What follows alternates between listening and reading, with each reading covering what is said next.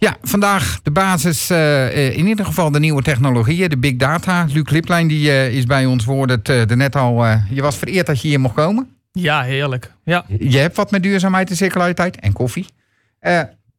wat, wat is circulariteit voor je? Um, nou ja, goed. Als je circulariteit gaat googlen, dan zie je veelal dat het het hergebruiken is van, van grondstoffen.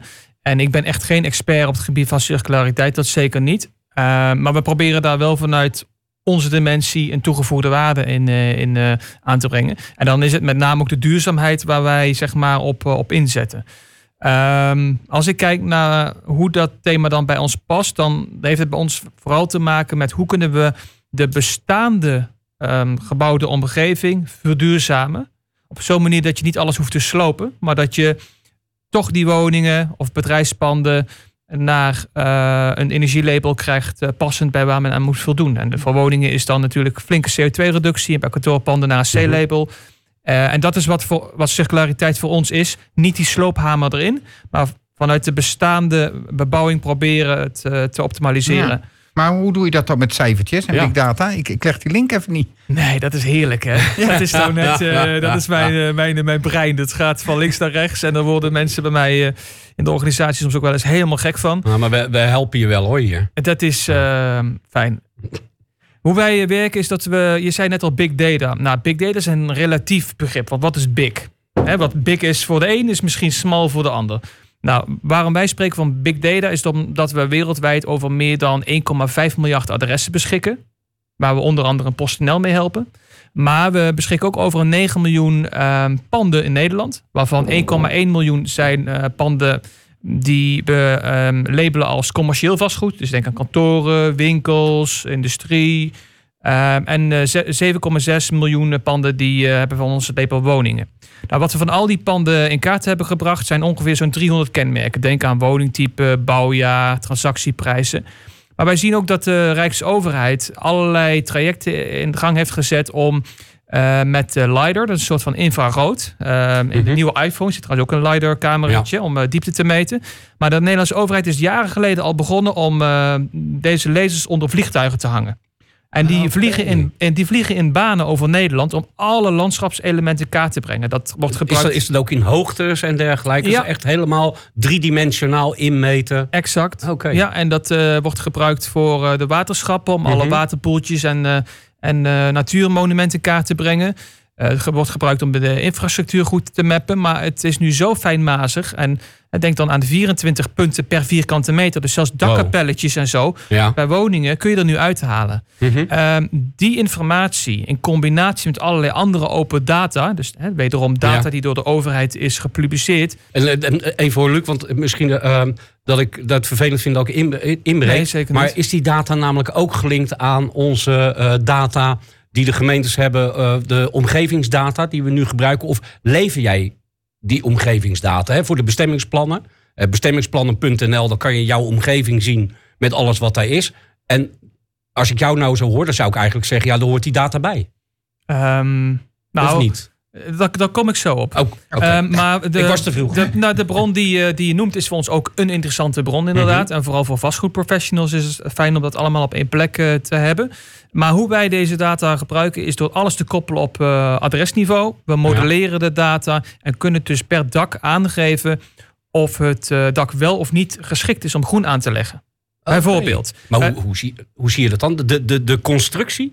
Jij kan kijken naar de constructie door een dak heen? Nou, het is altijd uh, gemodelleerd, maar wij kijken naar bouwjaar, we kijken naar bestemming, we kijken naar woningtype, we kijken naar huurkoop, we kijken naar oppervlakte, dakoppervlakte, ja. hellingsgraad is ja, ook een hele belangrijke, de hoogte is een hele belangrijke. Mm -hmm. En aan de hand daarvan um, komen we dan tot een soort van vlekkenplan. Van, okay, ja, oké, maar het is liggen... niet technisch onderbouwd. Het is, uh, daar zit veel technische expertise wel ja. achter. Want wij weten bijvoorbeeld dat bij laagbouw mm -hmm. het ook rendabeler is om een groen dak aan te leggen. Wij weten ook dat bij bepaalde hellingsgraden het ook minder rendabel is om een groen dak aan te leggen. Dus er zijn wel allerlei bouwtechnische aspecten ja, die meewegen. Okay, okay. Appartementencomplex is vele malen moeilijker. Want je hebt mm -hmm. allemaal individuele eigenaren en die krijg je niet allemaal mee. Dus er zit wel heel veel intelligentie achter. Ja. Maar hoe we dat dan nu inzetten is voor bijvoorbeeld gemeente Utrecht en gemeente Amsterdam. Die nemen dan een dakenkansenkaart van ons af. En dat betekent dat wij per dak aangeven wat de kans is om daar iets mee te doen. We hadden het jaar van het dak, hè? Hebben jullie daar ook nog iets mee gedaan dan? Ja, daar hebben we zeker een aansluiting bij. Mhm. En er zijn op dit moment veel initiatieven. Uh, ik heb het nu over groene daken, maar mhm. denk ook aan het plaatsen van zonnepanelen. En wat is ook het rendement wat je Toevoeging daar... Toevoeging aan energieopwekking, hè, mogelijkheden. Absoluut, ja.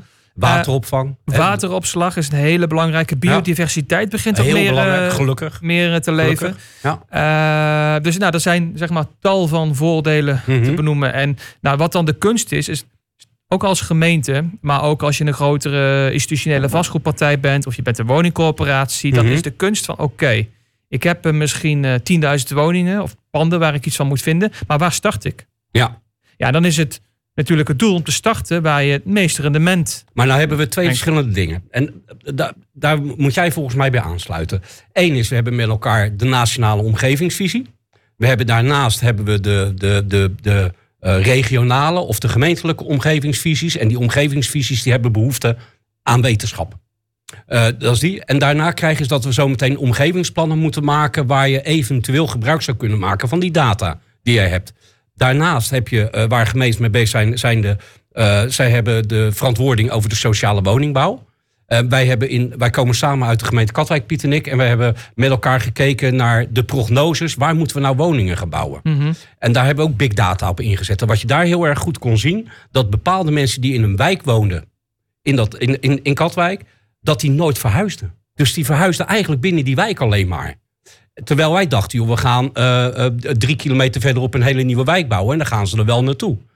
Dus ook dat kan je allemaal met big data doen. Maar als je dat hele, dat hele onderdeel ziet, dat met elkaar beter die gebouwde omgeving vormgeven, dan zeg jij, hè, dan passen jullie spullen, die, de, de, de, data die je ontwikkelt, die passen daar naadloos bij. Zeg ik het ook Ja, absoluut. Dat is helemaal waar wij. Het, wordt er eh, ook nog gebruik van gemaakt? Daar wordt zeker gebruik van gemaakt. Kijk, wat wij doen is nieuw. Mm er is op dit moment geen één andere partij in Nederland, ehm, ook niet in uh, West-Europa, zover ik weet, die dit soort informatie aanbiedt.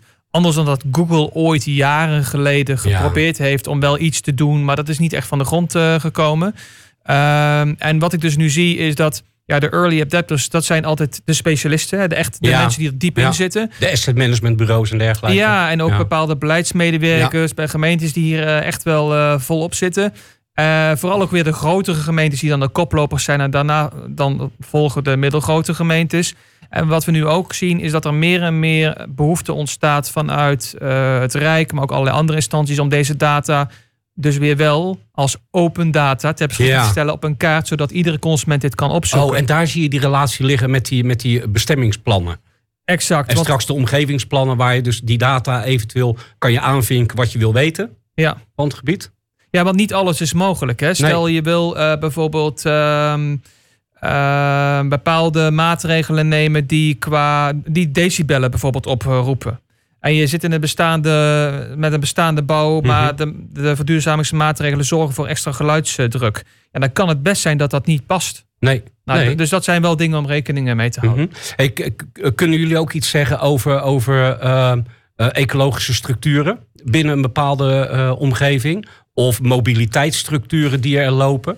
Of gaat dat te ver? dat, is, nou, dat, is, te veel interpretatie dat, is, op de gegevens. dat is een, een zeer relevante vraag. Ja. En een vraag die je stelt aan een ondernemer die iedere dag de krant leest en problemen ziet en daar, en, daar oplossingen op wil verzinnen. Zo hebben dus, je wel eens mensen gehad die gingen naar huis met twee nieuwe ideeën. Ja. Ook drie nieuwe ideeën zelfs. Nee, dus, ik dus- weet wat je zegt. Dus ik snap het helemaal. Maar het, het punt is wel dat we een organisatie proberen te bouwen met focus op gebouwen, de gebouwde omgeving. Dus uh, kijken we nu naar ecologische structuren? Nee. Beschikken we over die data? Ja. Maar daar doen we bewust niets mee. Want die interpretatie ja, daar die, is, die is zo kennisspecifiek dat we zeggen, dat willen we niet doen. Maar er is wel een andere en dat is mobiliteit. Ja. Dat raakt ons wel enorm. Uh, want ook van, oké, dan moeten echt 30.000 laadpalen bij komen. Ja. Waar zet je die als eerste neer? Bijvoorbeeld. Ja.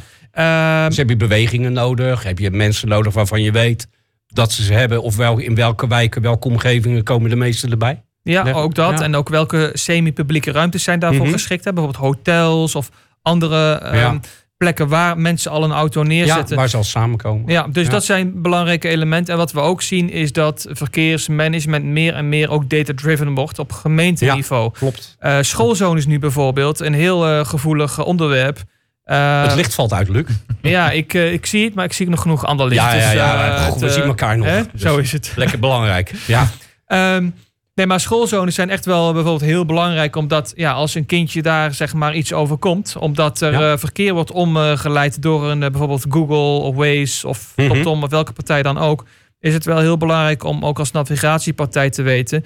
In deze bebouwing is het rond deze tijd gewoon niet handig om daar door te rijden. Dus Ga deze voorkeursroute niet voorstellen, maar een andere route. Juist. Luc, ik heb nog, want ik, ik krijg af en toe een cue hè, van Piet hoe lang we nog hebben. Yes. Het gaat eigenlijk veel te snel, want uh, dit is zo'n leuk onderwerp. Eigenlijk hebben we het nu leuk gemaakt, vind ik. Want je begon redelijk droog. Van ja, we, we slaan van alles op, maar nou begint het te leven. Hè? Want jij, waar je, waar je mee bezig bent, is data laten leven. Dat, is de, dat is de grootste uitdaging. Ehm, ik zeg altijd, als het niet visueel is, bestaat het niet. Nee, maar ik heb één laatste vraag. En die is voor, voor, voor ons heel erg belangrijk. Wij zijn van het circulair bouwen. En dat betekent niet alleen gebruik maken van bestaande grondstofstromen. Maar we willen eigenlijk dat al het nieuwe wat we gaan bouwen... voorzien wordt van een label of van een materiaalpaspoort. En uh, zodat we het ooit nog eens weer kunnen herinzetten. En dat het geen afval meer wordt. Hoe zie jij daar de verbinding liggen voor, voor, vanuit jullie data met de materiaalpaspoorten? Nou, die verbinding die is, uh, die is er uh, zeker. Ik zie dat de data tot en met heden altijd zeg maar 2D werd opgeslagen. Mm -hmm. En dat het 3D-element nu heel erg gaat leven. En ja. het materiaalpaspoort sluit daar uh, perfect bij aan. Mm -hmm. Het punt is alleen wel, uh, wie gaat de standaard vormen? Nou ja, daar zijn we met elkaar mee bezig. Hè. Ik vertelde je dat we bezig zijn om de politiek wat, wat handvatten mee te geven voor de komende periode. Ja. Hè, daar waar kadaster iets is wat we, wat we met z'n allen hebben gemaakt, is bijvoorbeeld een madaster. Uh, en zo zijn er nog een paar uh, partijen die bezig zijn met materiaalpaspoorten. Dus eigenlijk zeg je van joh, ik wil graag met iedereen samenwerken, maar het zou ook fijn zijn wanneer we gewoon één standaard hebben. Waar we die dat, data uh, gewoon niet goed in ik kunnen. Ik denk dat dat heel belangrijk is. Nou ja, is het wel zo, dat hoeft niet altijd van de overheid te komen. Nee, nee, nee. Want nee, uh, als een partij ja. groot genoeg wordt, dan kunnen ze natuurlijk eigen Tuurlijk. standaarden gaan vormen. Kijk maar naar Apple of Google. Nou weet ik niet of dat de goede voorbeelden zijn. Uh, maar je ziet wel dat het op die manier dan Tuurlijk. ook gaat groeien. Tuurlijk. Ja, en wij hebben, wij hebben een partner en die, die heeft Madas erop gezet, juist hiervoor. En die, die heeft moeite, jongen, om, om, om eigenlijk de financiering rond te krijgen, terwijl we het met z'n allen gewoon nodig hebben. Ja. Om, om, uh, het is echt zo'n kwestie uh, tijdsgeest. Ja. En iemand die tien jaar te vroeg is gestart. Nou, dat heb je soms ook. En dat komt vanzelf een keer goed.